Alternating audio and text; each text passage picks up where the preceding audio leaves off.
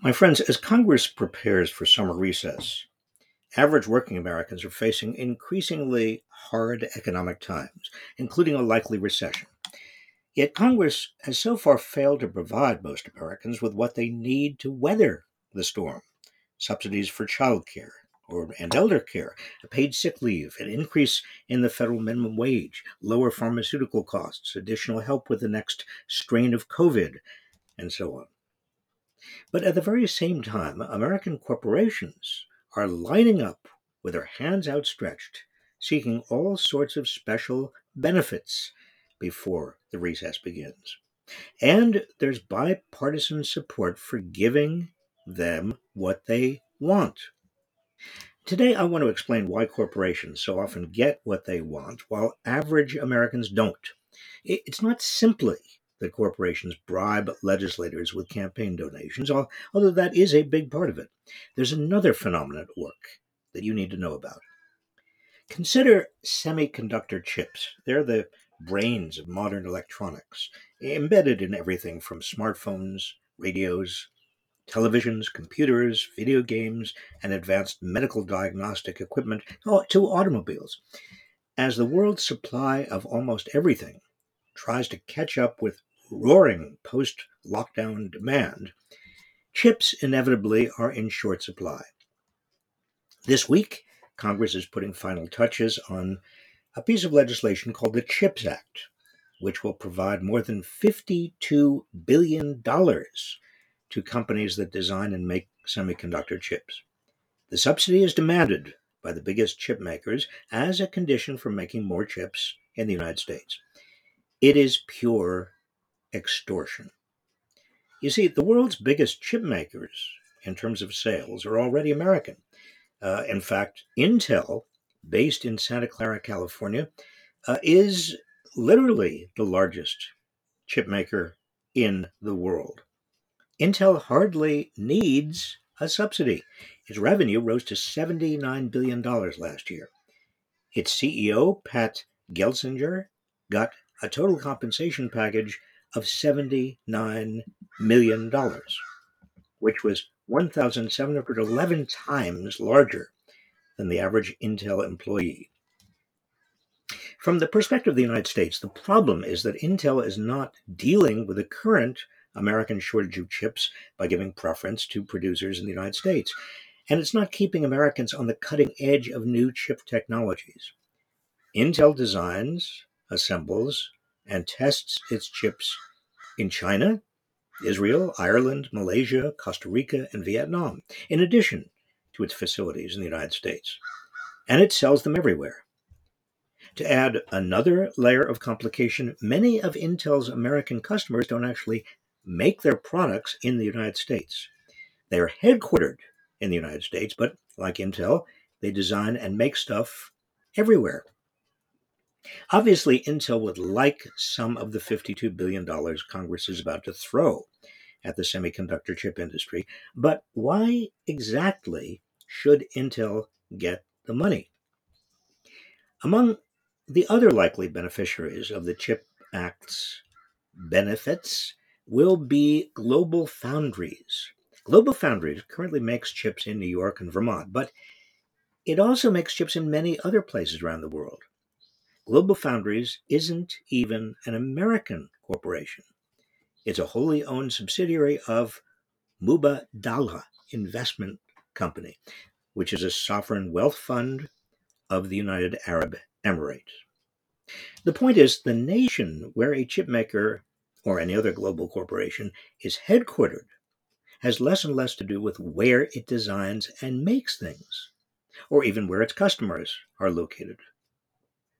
Every industry that can possibly be considered critical is now lobbying the United States government for subsidies, tax cuts, and regulatory exemptions in return for designing and making stuff in America. But they're lobbying in other nations too. It's a giant global shakedown. India, Japan, and South Korea have all recently passed tax credits, subsidies, and other incentives amounting to tens of billions of dollars for the semiconductor industry. And the European Union is finalizing its own CHIPS Act with 30 billion to 50 billion in subsidies. Even China has extended tax and tariff exemptions and other measures aimed at upgrading chip design and production there. As Senate Majority Leader Chuck Schumer said, other countries around the globe are making major investments in innovation and chip production. If we don't act quickly, we could lose tens of thousands of good paying jobs to Europe. Who is we, Senator? That's the question. John Neuffer, the chief executive of the Semiconductor Industry Association, which is the Washington, D.C. lobbying arm of the semiconductor industry, says the industry has been under withering pressure to build new manufacturing facilities to respond to the explosion of demand for chips. But he warns that chip making facilities are often 25 to 50% cheaper to build in foreign countries than in the United States. Why are they so much cheaper to build abroad? Well, as he admits, it's largely because of the incentives foreign countries have offered. As capital becomes ever more global and footloose, it can play nation against nation to get the best deals in return for where it agrees to do what. Most people, by contrast, are rooted within particular nations, which gives them far less bargaining power.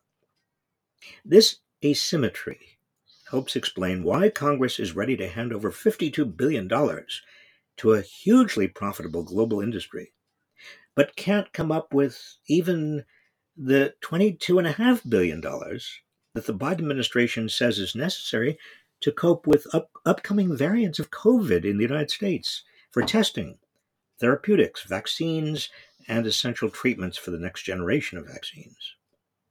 The reality is that global corporations have no loyalty to any nation as the then CEO of US based ExxonMobil unabashedly stated, I'm not a US company and I don't make decisions based on what's good for the US. Now, if they're publicly owned, corporations have to be loyal to their shareholders by maximizing the value of their shares. But not even this guarantees that they will act in the best interest of the United States. Over 40% of the value of American based companies is owned by non Americans. And there's no reason to suppose a company's American owners will be happy to sacrifice investment returns for the good of the nation either.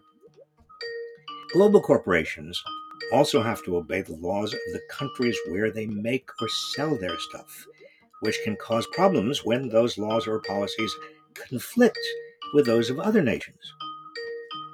I'm sorry. I'm getting um, some sort of a phone call here, but I'm not going to pay any attention. Uh, I was saying that global corporations also have to obey the laws of the countries where they make or sell their stuff, which can cause problems when those laws or policies conflict with the laws and policies of other nations.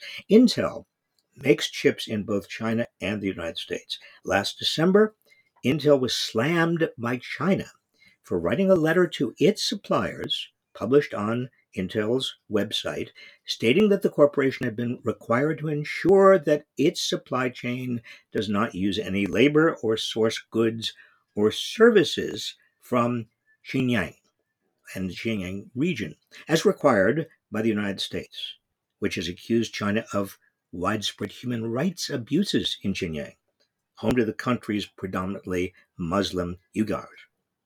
Intel then deleted the reference to Xinjiang and apologized for the trouble it had caused, explaining that its commitment to avoid supply chains from Xinjiang was an expression of compliance with U.S. law, rather than a statement of its own position on the issue. The apology caused Senator Marco Rubio to threaten to make Intel ineligible for CHIP Act subsidies, saying Intel's cowardice is yet another predictable consequence of economic reliance on China. Look, nothing I've said is to dismiss the critical importance of semiconductor chips to the United States, but only to suggest that paying $52 billion in subsidies to global chip makers to make them here is a peculiarly inefficient way of responding to that importance. The real question is what conditions the United States, or any other nation that subsidizes chip makers for that matter, should place on receipt of such subsidies. It can't be enough that a company merely agrees to make or design chips in America, because chip makers are already doing that. It can't be that they'll create more American jobs in chip making because jobs in low end fabrication that require little skill or knowledge are not going to build the technological capabilities of the US workforce. And it can't just be that the chip makers agree to produce more chips in the United States because additional production in the United States is no guarantee against future shortages in the United States. Remember, these corporations are global. They sell their chips around the world to the highest bidders, wherever the chips are produced.